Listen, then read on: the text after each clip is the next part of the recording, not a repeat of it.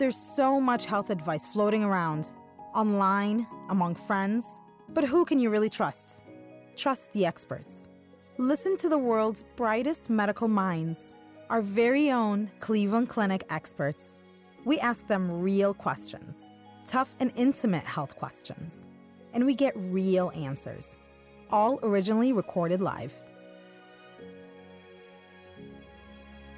Hi, thanks for joining us. I'm your host, Cassandra Holloway, and you're listening to the Health Essentials podcast brought to you by Cleveland Clinic. Today, we're broadcasting virtually as we are respecting the social distancing initiative that our hospital, as well as our community, has set for us. We're joined virtually by Dr. Frank Esper. Dr. Esper, thank you for taking the time out of your day to speak with us. Oh, it's very good to be here. Dr. Esper is a pediatric infectious disease specialist at Cleveland Clinic Children's, and today we're going to be talking about the 2019 novel coronavirus COVID 19. We're clearing up some myths about the virus that seem to be making their way around, especially on social media, and we'll do our best to make sure we separate fact from fiction. Before we dive into all that, we want to remind our listeners that this is for informational purposes only and should not replace your own doctor's advice. So, Dr. Esper, there's a lot of information out there right now. Everywhere you look, uh, websites are putting out content, publishing articles. Social media is crazy with all of these articles. What's your general advice about making sure you're looking at reliable information? Yeah, listen, the, the information is out there. Um, it's all that we've been talking about for the last, you know, several months. Uh, I actually look forward to hearing some non-coronavirus news. God help me, someday I'll be able to talk about salmonella again and all these other germs that are out there. But right now, it, coronavirus is is just inundating everywhere, and, and any any time you turn on a TV or, or you you go to a website. Uh, it's very difficult though, um, because some of the some of the information that you get may not be accurate or may be someone's opinion, but it looks more like a, a uh, an official recommendation or um, based on science and that science may or may not have been real. Um, the best thing to do, though, is to generally not go to every source out there on the internet, but to really focus on several different sources that are really giving you the most up to date information.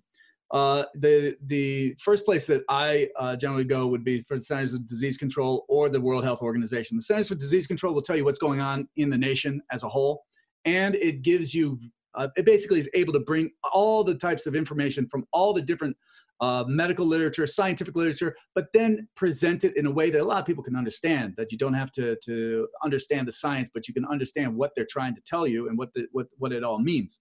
The World Health Organization tells you what's going on in the world. The other place to really go is to your state uh, health department. Um, uh, Ohio has a fantastic one, but a lot of states have very, very good um, health uh, information specific to your state. And all of those really um, are giving you very good information in ways that you can read. If you want some of the science and you say, I want to see that study, go to a place like New England Journal of Medicine or JAMA. Because if you just go to there, they have a link where it just basically brings up all the papers that they have published on COVID 19. And then you can actually, if you have the ability to understand the science and maybe some of the the, the, the methods that they're using, but you can actually see the data. You can actually see the numbers, uh, where it was from, how it was done, who did it, all that. So if you go to those types of sources, I think you'll get a very good understanding of what's going on and where we're going. Absolutely. Instead of just seeing something on Facebook that your aunt is posting about. Yeah, I mean that's that's that's also one of the things. I mean, Facebook is a fantastic thing, but I would say that Facebook, most of Facebook, what you get is opinion. And if you really want to allow with where, where people's opinion and fact come together, that's going to be places like Centers of Disease Control, uh, the Ohio Department of Health. Um, and it's also very important not just to check it once and then walk away. I mean, you should check that two times a week at least because the information is coming in so much, so fast. And a lot of things that we said last week are no longer applying this week. And that's one of the reasons why people can get so overwhelmed with all the information that's out there. Absolutely. Yeah, changes quick. So let's dive into some of these statements and claims that um, we're hearing and kind of get your expert opinion on them. Okay. So we keep hearing about lemon juice or lemon water, whether you're gargling with it or you're drinking it. It said that viruses can't live in acidic environments. Yeah. Is there any truth in lemon juice protecting you from COVID 19? Right. Uh, there are many, many different viruses out there, and some may be much more susceptible to uh, lemon than others. But uh, this virus, uh, we've actually done that uh, study. They did a great study where it showed how well uh, a virus can survive in outdoor, this particular virus, coronavirus, can survive in outdoor environments. One of which was uh, based on the pH, because that's what lemon juice is. It's just acidic fluid, okay? Uh, and if it's can can the virus survive in acid? Unfortunately, the answer is yes. This virus was shown to be viable down to a pH of three, which is about where lemon juice would be, um, and that's straight lemon juice, not diluted.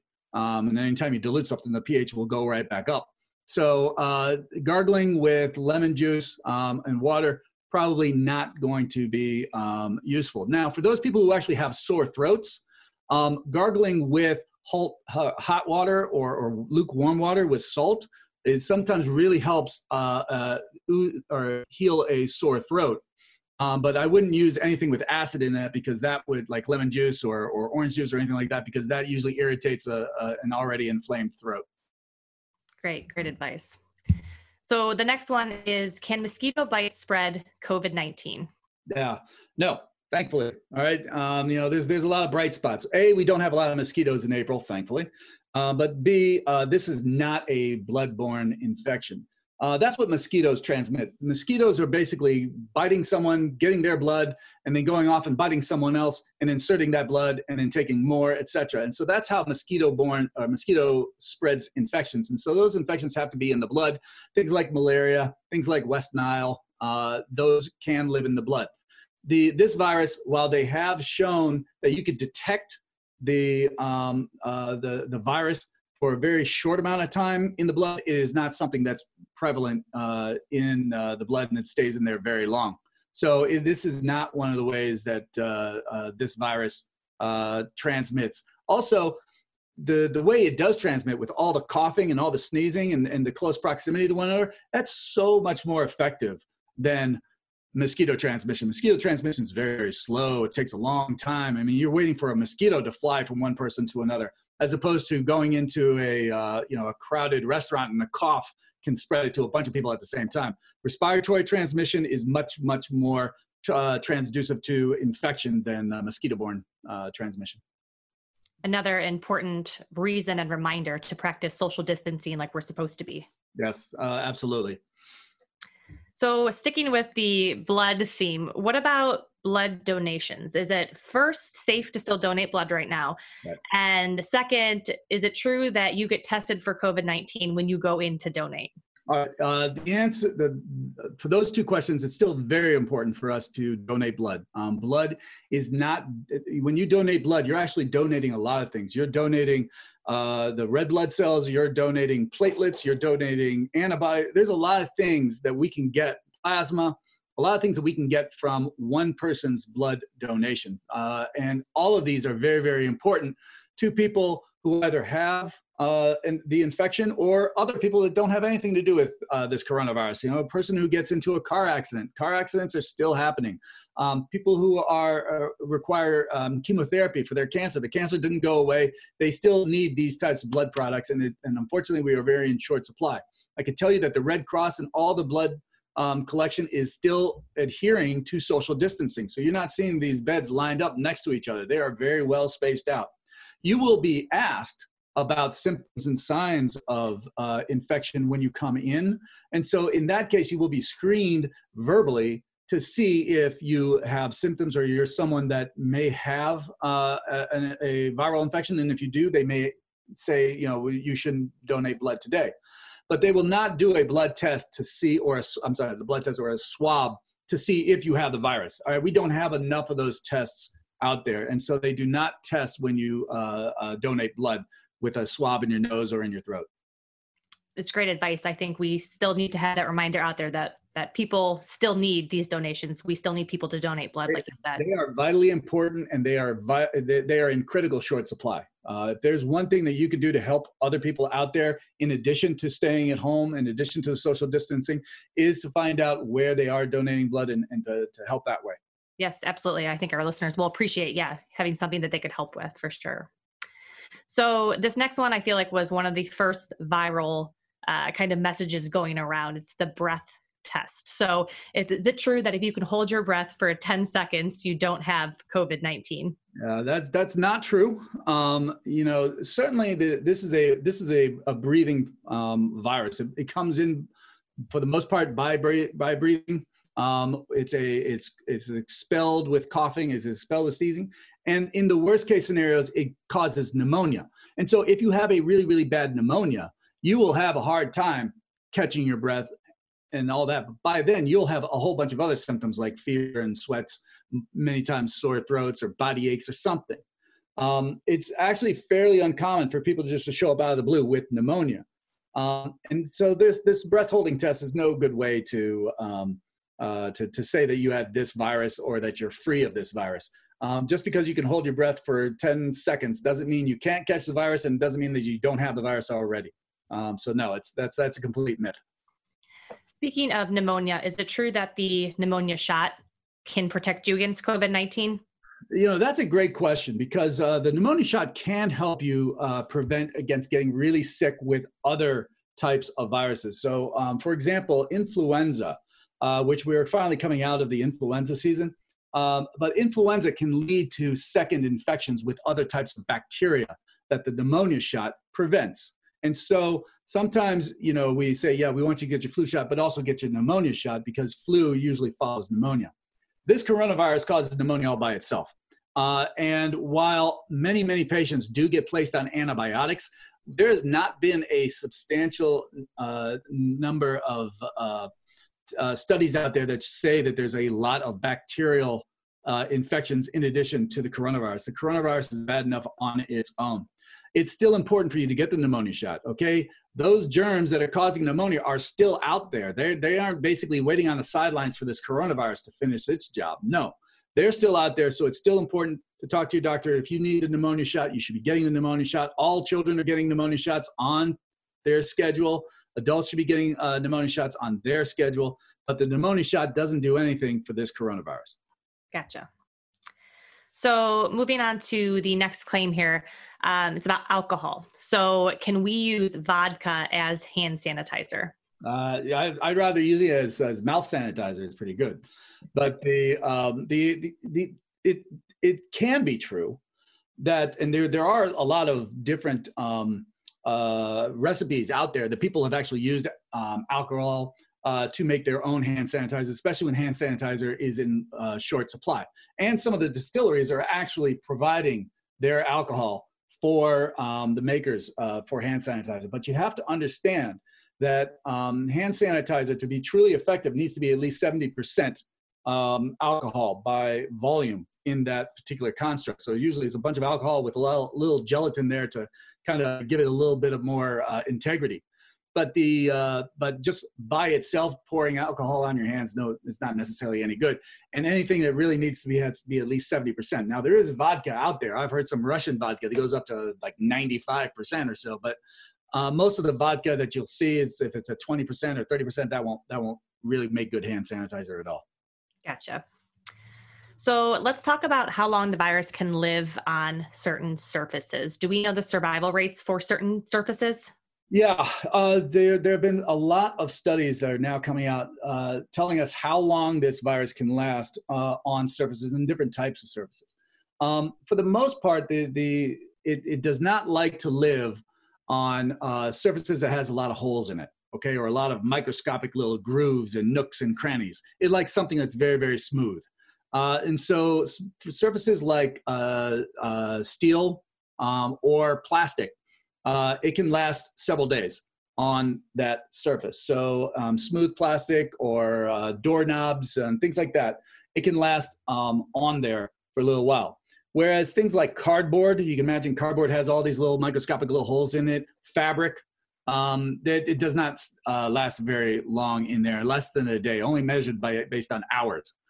The problem, though, and that's with a lot of these studies, is that just because you have a virus that's on, let's say, a doorknob, doesn't necessarily mean that that's enough virus to actually then jump onto your skin and then from your skin into your um, you know into your lungs or into your nose to cause an infection. It's called about it's where you have to figure out what's the infectious dose. And we do know that as soon as these virus, viruses get out of a person from a cough and let's say it lands on you know a, a table counter or a chair or something like that it starts dying really quick. It's you know it may you know we may be able to find some viable virus you know after a few days but that is thousands of times less than what was actually deposited on that surface and so as soon as it hits you know something that's just not alive and certainly not a human it starts dying very very quickly and so it's still very unclear as to whether or not just because some, you know, there, there's a viral particle that's on a doorknob means that you can actually get infected. It may not meet that threshold number of viral particles that's required to cause an infection. That's the whole infectious dose. Um, and that still has to be figured out. So you mentioned that the virus likes like smooth surfaces. Mm-hmm. What about like mail, like getting an envelope in the mail? Would it be hanging out on your on your letter? Yeah, I mean that's that's that's the the the concern. The um, but again, letter, paper, very porous, doesn't really like that. Um, and you know, when you're out in the elements, it also doesn't like to be out in the elements. Certainly, these many of these viruses seem to circulate in cold weather. It has a little bit better chance to last longer in the cold weather than it does in the warmer weather. But um, e- even so, it doesn't. If it's not in another person, um, it doesn't do very well. These viruses are required to uh, be inside a person in order for it to thrive, in order for it to live. Uh, how long it lasts, I think, will be something that we will be understanding a lot more as time goes on. Uh, but am I worried about uh, catching this, uh, you know, virus from getting the mail in the morning? The answer is no. Um, certainly, people are looking at that. But even if there were viral particles on there, again, do you really have enough of those viral particles to cause a second infection? Probably not. You said, yeah, like you said, what what is the infectious dose? Right. You know, that would be required to get us sick. Yes. So you mentioned weather, and I wanted to ask about, you know, obviously it's spring right now, and summer is quickly a- approaching. Do warmer temperatures will they slow the spread of COVID nineteen? You know that that remains to be seen. I don't think the war the summer is going to be some sort of silver bullet that's going to um, kill off this virus. Uh, and, but I do think it's going to help. Um, it's certainly the viruses, and many of these viruses, this is an RNA virus. RNA is not very stable. Uh, it gets, uh, uh, it, it, falls apart in heat, it falls apart with UV radiation. And so as we see more and more of that, because we're getting to the summer, the days are getting longer, the temperatures are getting higher, things can prevent you know that uh, that that virus from lasting longer in the world or even in your nose as as you're breathing that warm and, and uh, uh, less humid air or more humid air in. But we have to understand though that just because you hit June doesn't mean the virus goes away. I mean, if you look at it, we have plenty of cases in Florida. Florida is very hot. You know, Florida is very, uh, you know, it's got some nice weather going on right now. We're seeing it in Australia. We're seeing it in South America. We're seeing it around the world. But when you actually look at you know the entire map and you go to the world health organization they'll give you an entire world map you will see that there is a lot more infections in the northern hemisphere than on the southern hemisphere is that because of testing maybe but i have also have a feeling that the southern hemisphere which in this case it is their they're coming out of their summer is not as conducive to uh, this virus as us who are just coming out of winter and it very well may flop and so next thing you know, you're going to see a lot more infections in this in uh, as as June, July, and August come in. Is going to be in the southern hemisphere and less so in the northern hemisphere. But by itself, we just can't wait this out and saying that the the warm weather by itself is going to um, make this virus go away. It's all about social distancing right now. Got you. Absolutely, yeah. So I want to talk a little bit about age here. So mm. is it true that if you're young, you know, teenagers, 20s, 30s, 40s, that you are immune to COVID 19, or if on the off chance that you do get it, that you'll be completely fine? Uh, it's not an immunity. You are just because you're under the age of 20 doesn't mean that you are immune to this virus. This virus can cause can can infect any age uh, and can cause really really sick disease in any age. However, those people who are younger are more resilient to the effects of this virus. Um, the, the, younger uh, age groups uh, don't seem to be infected as much and don't seem to get as sick uh, as older age groups. But that being said, we have seen plenty of uh, young children who have gotten very, very sick and even died uh, from uh, this virus. This is a virus, it, it, it, can kill you if you let it and don't let it, don't get infected um, everybody deserves to be safe and therefore that's why we have to say yeah the schools have to be closed. You know, the the everything has everybody has to be safe, whether you're a small child or an older adult. And even if you don't get sick, it doesn't mean that a, a, a younger person can't transmit it to someone who can get very sick because they're in an older age group. So it's it, we're all in this together. But we are very thankful that children, young adults don't get nearly as sick and certainly don't have the death rate that older uh, individuals do.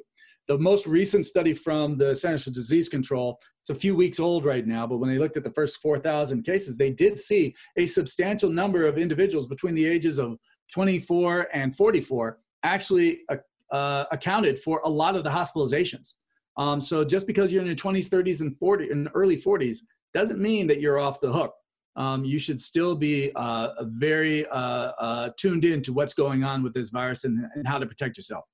Absolutely. And I like your point about you, if you are younger and you do have these symptoms, even if you're, you know, asymptomatic, you could still transfer to older people who you know have, will have a harder time with it and i think it's just another important reminder social distancing you know it's everyone sacrificing right now for sure yeah and, and the, the amount we're starting to really appreciate how much asymptomatic patients are um, at least you know in some studies anywhere between 15 to 20 percent of people don't have any symptoms whatsoever which is great for that person.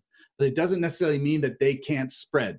And so we're we're seeing some really good studies that are now really coming out that that are being published that says um, that this uh, virus can spread a few days before you even develop symptoms. And it may be some of the people who do not, who never develop symptoms can still spread the virus. So it's again very important that we all stay tuned, uh, looking for all that good information that's from the CDC and World Health Organization or your state Department of Health to figure out exactly what you're supposed to be doing to keep yourself safe as well as everybody else around you. So, Dr. Esper, is it true that ibuprofen makes COVID 19 worse or that we shouldn't be treating symptoms uh, with ibuprofen because it, it's more dangerous? Yeah, that, that's been a, a, topic of discussion for the last month or so. Uh, someone from, uh, I believe it was from France, that, that, that suggested that we shouldn't be using, um, it was like, I think it was the health foreign minister uh, for France that said uh, in a tweet, we shouldn't be using ibuprofen, but did not give us any data to back that up. Nor have we seen any studies to this point that suggest that we shouldn't be using ibuprofen. People should still feel very safe about using ibuprofen if they have a fever, if they have body aches, um, and that it, at this point in time, we do not believe it causes any worse infection uh, or worse disease. Now, the, the, coronavirus can cause bad disease by itself, whether you have ibuprofen on or not. Um, what we do know is, though, is that certain individuals who have other medical problems should not necessarily take uh, the ibuprofen. So if you have kidney disease, you may not want to take the ibuprofen, not because of the coronavirus, just because it may cause problems with your kidneys. So talk to your doctor as to whether or not ibuprofen is okay for you. But from this coronavirus standpoint, as the data is right now, it's okay to use ibuprofen, Advil, Motrin, all that stuff. So, I want to talk a little bit about testing. So, people who are having symptoms of coronavirus who are talking to their doctor and maybe they don't qualify for testing, maybe they're not in these high risk um, kind of age groups or, or groups in general, and they're really frustrated about that. Can you talk a little bit about just the the reason reasoning behind it or um, give advice for why the testing isn't available to certain certain people yeah, I think I think when it comes down to it, when when we actually go back and we will get through this and we go back and, and look back at what what were some of our successes and what were some of our shortcomings, certainly the ability of testing is going to be one of the shortcomings uh, for this particular health crisis. We wish we had more tests out there. We wish we could test everybody who wanted to be tested or just everybody in general so that we could tell you what who does and who doesn't have this infection would make isolation and and controlling this virus so much more easier. But we can't um, the it's not even about how in the beginning it was do, who can do the, the the test, and then it was about who has enough machines to do the test. And now we don't even have, or we're running out of swabs to actually swab somebody's nose or swab someone's throat. Um, a lot of this uh, has led to limitations, and so we had to be very, very uh, deliberate as to who we test and why we're testing them. I would love if you're having symptoms, if you're having fever, if you're having cough, you know, that's certainly something that I would say, yeah, I would like to offer you a test. And for those people who are 60 and above, that's absolutely what we're doing here um, in, at the Cleveland Clinic. Or if you're sick enough that you're getting admitted to the hospital, we're absolutely going to be testing you. Um, or if you're a healthcare provider and have, if you're infected, you could be spreading it to a whole bunch of other people. You certainly will be tested if you're having any symptoms. But for those people who are not having symptoms, or those people who are just at home, they're doing fine, they're just on the couch, um, they're probably not going to get tested at this point in time. Now that leads leads to a question: Is will you ever know? Uh, the answer is there will be a blood test eventually, and we're talking about that right now. There will be a blood test to see whether or not you ever had the infection, whether or not you were ever exposed to the infection, and we can do that with blood tests, but that's going to be way in the future uh, when we have you know the ability to do that. Right now, not everybody's going to be able to get tested, but we are increasing the number of tests that we do each and every week. And we will eventually get to the point where, yes, we can offer you a test for everybody who wants to do it, but we're just not there right now. So in Ohio, we are estimated to peak in mid May. And I know previously it was mid April. Yeah. And there's probably a lot of frustration around that for those who are practicing social distancing, working from home, who or who maybe, you know, are, are not able to work right now. Can you explain a little bit about our prediction models for COVID 19 and, and why they may be changing at this point? Yeah, I mean, this is all about you know uh, people making their best estimates. They're they're they're writing their predictions out, um, and a lot of this is very very you know complicated calculus where they're writing everything down on a piece of paper and they're putting out. And this is when we expect uh, the things to happen. But if you remember last year, you know the on paper the Browns were supposed to go to the Super Bowl. Well, that didn't happen. All right. You have to understand that these are just predictions, and these predictions are only as good as the assumptions that are made when you do these uh, uh, these these predictions. And sometimes this virus has been throwing curveballs ever since it started, and, and you know it's gonna it's gonna do what it does. What we can say um, is that we do expect that the next few weeks are going to be worse uh, than the last few weeks. We expect this these next several weeks coming up, two to three, uh, may lead to the, the highest number of cases. But what we can also say is that if uh, because what we have done here in Ohio and certainly here in Cuyahoga County and Northeast Ohio, all that, everybody has really been all in on social distancing. The governor has been extremely aggressive on social distancing, and, and everybody has really followed his lead and the lead of our uh, uh, state health department and uh, its director. Um, and because of that, we have definitely seen some suggestions that things are doing a heck of a lot better here than in other places where either the population hasn't or the government, uh, their, their governors have not really pushed on the social distancing.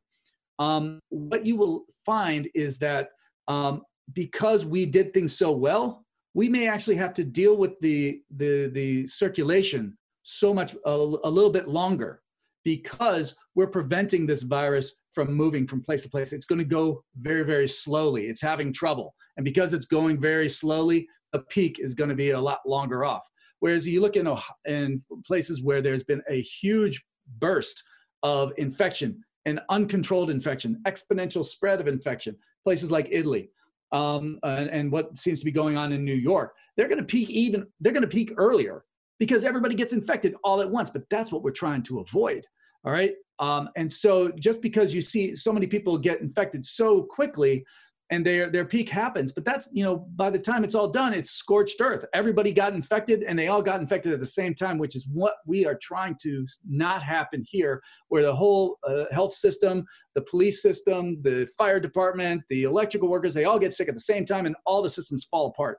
That's what we're doing. So we are doing our job and we're um, succeeding but that comes at a cost and that cost is is that the, the the peak may be a little bit later than what we want but it ain't going to be nearly as high that's going to cause us a lot of problems.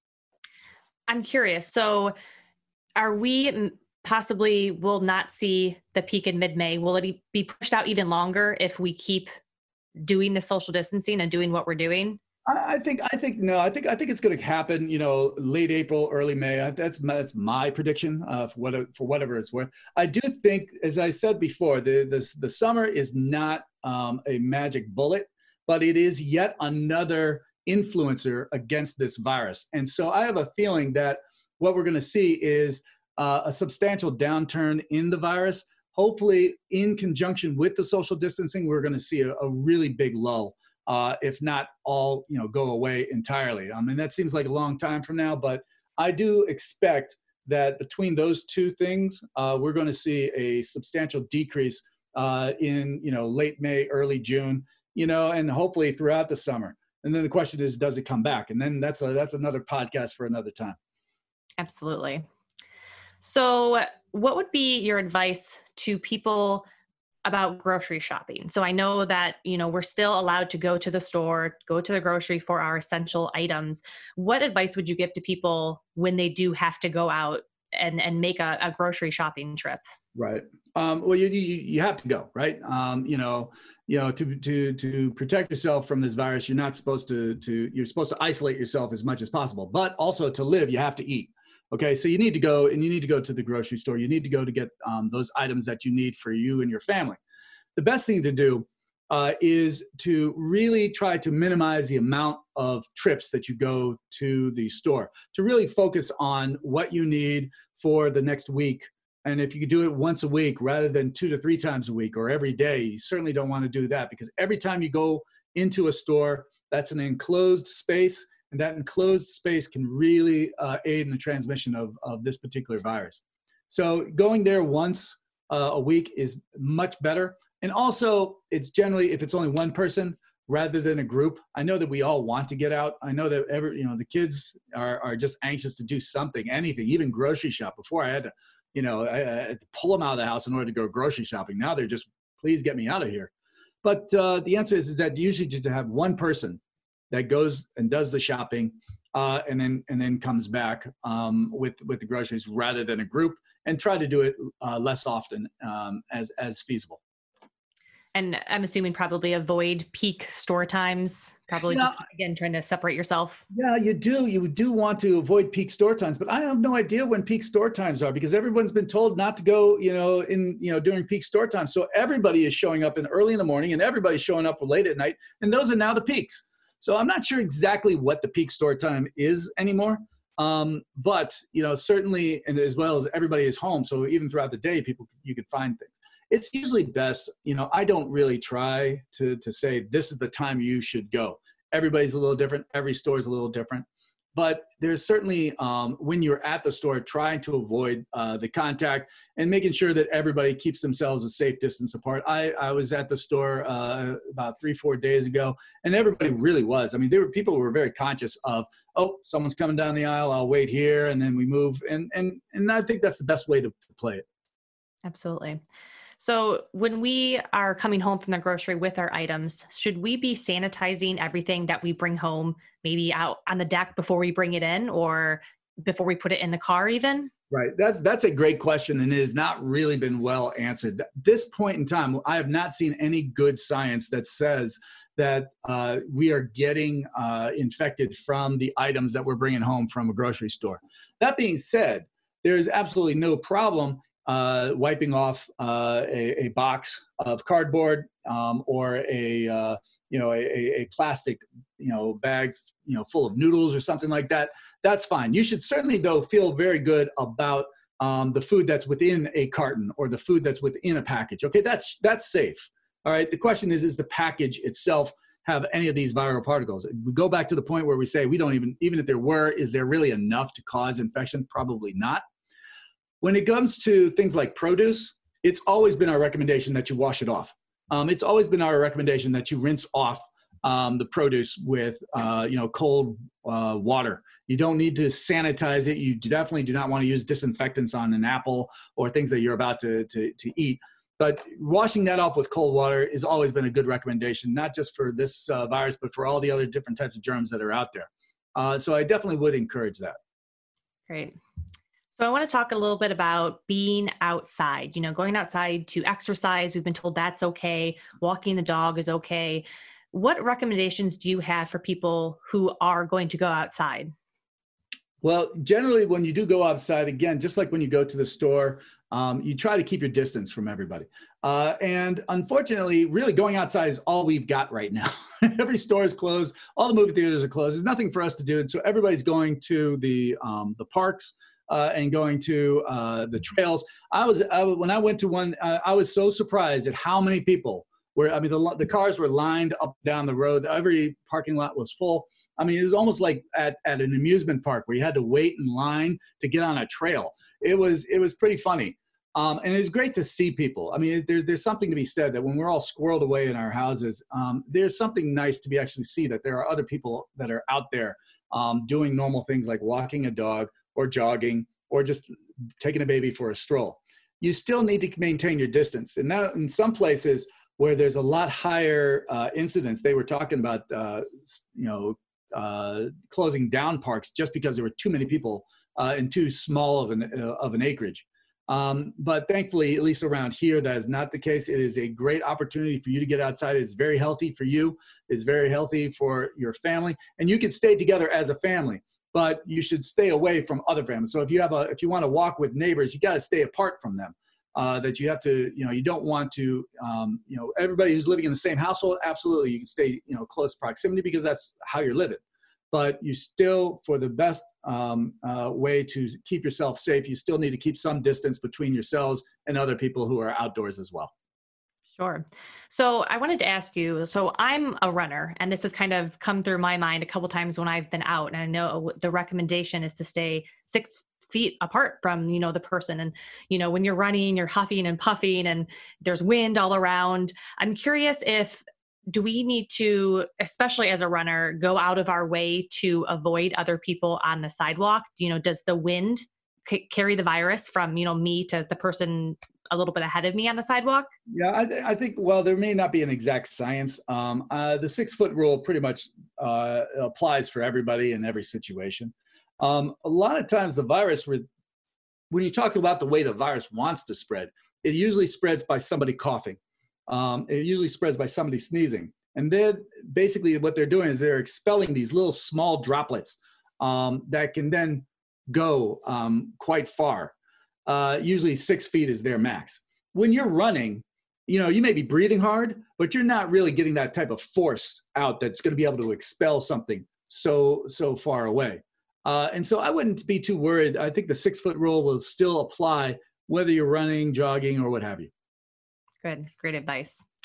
So, the last thing I want to talk to you uh, here is about prevention. So, I think it's safe to say a lot of us, you know, have heard the messaging around what we can do to help protect ourselves and to help stop the spread of COVID 19. But I think it always is worth repeating.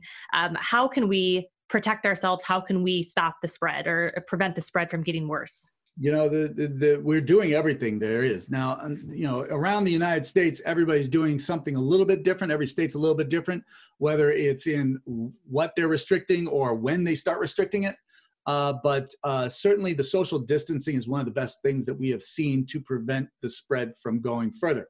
Uh, like i said this virus cannot live outside the body. And so unless you give it uh, a, a, a way out for it to find someone else, uh, it's it's going to die off. It's going to be a dead end. Um, so if you happen to be infected, the best thing that you could do to pre- you know to prevent this from spreading is to minimize who comes in that you could actually infect, and that's where the whole people are wearing masks um, when they're working with um, patients who are ill because that prevents that virus from um, causing an infection. These these viruses, all of them, including this coronavirus, they they have they have a, a similar way of doing things. They are hit and run. All right, they infect you. They've got five to six days to to make a whole bunch of uh, you know millions and millions of virus babies, and then they get those virus babies out to somebody else. That is what they want to do. Make make a note though. At no point in time does the virus really want to kill the person. All right. It doesn't need to kill you. It just needs you to cause a lot of virus babies to come out and then spread it to someone else. Whether you live or die doesn't make a difference to the virus. Honestly, the, the most successful viruses are actually the ones who let you be a little less sick so that you still go to work, you still go to school, you still go to the grocery store. You don't even know that you're, or you don't feel that bad. You think, ah, oh, this is a bad cold. And that's why we don't even care about the cold viruses. This one obviously is, is very, very um, uh, it can cause people to get very, very sick. But one of the reasons why it spreads so well is that there's a substantial number of people aren't so sick. And that's how they were able to, to spread it before we realized what was going on. But in order to prevent this virus from spreading, the best thing you could do is right now, if you're sick, you stay home. If you know, for the people who aren't sick to make sure that they don't get in contact with other people who could be sick. And a lot of people could be sick and they don't even know it. So it's always good to think that everybody is a possible um, person who could be infected. And that's not to say to shun everybody. All right, this virus is not some sort of you know pariah or anything like that. It's just this is where um, you know this is what the virus does. Uh, but to also make sure that you keep a safe distance and you wave happily to your neighbors and you wave happily to all the kids that are on the bikes as they go up and down the street. That's absolutely okay. Um, but that's one of the best things that we can do right now. Uh, then also the best thing you can do is to stay atop of all the recommendations that are coming out from the Centers for Disease Control, that are coming out from your state Department of Health uh, and the World Health Organization. Remember, just keep keep using those sites to tell you how to to stay safe and uh, what's going on in the world and any new recommendations that you're able to follow. Absolutely. That's wonderful advice to end with. So, thank you, Dr. Esper, for taking the time to share such great advice and information with us. I know so many listeners uh, will find what you have to say, say really valuable today. Yeah, it's happy to do it, Cassandra. Thank you. For the latest news about COVID-19, visit clevelandclinic.org slash coronavirus. If you want to listen to more Health Essentials podcasts featuring experts at Cleveland Clinic, subscribe wherever you get your podcasts from or visit clevelandclinic.org slash HE podcast. And don't forget, follow us on Facebook, Twitter, and Instagram at Cleveland Clinic, all one word to stay up to date on the latest health news and information about coronavirus, as well as your own health and wellness. Thanks again for listening. Take care of yourself and stay safe. This concludes this Cleveland Clinic Health Essentials podcast. Thank you for listening. Join us again soon.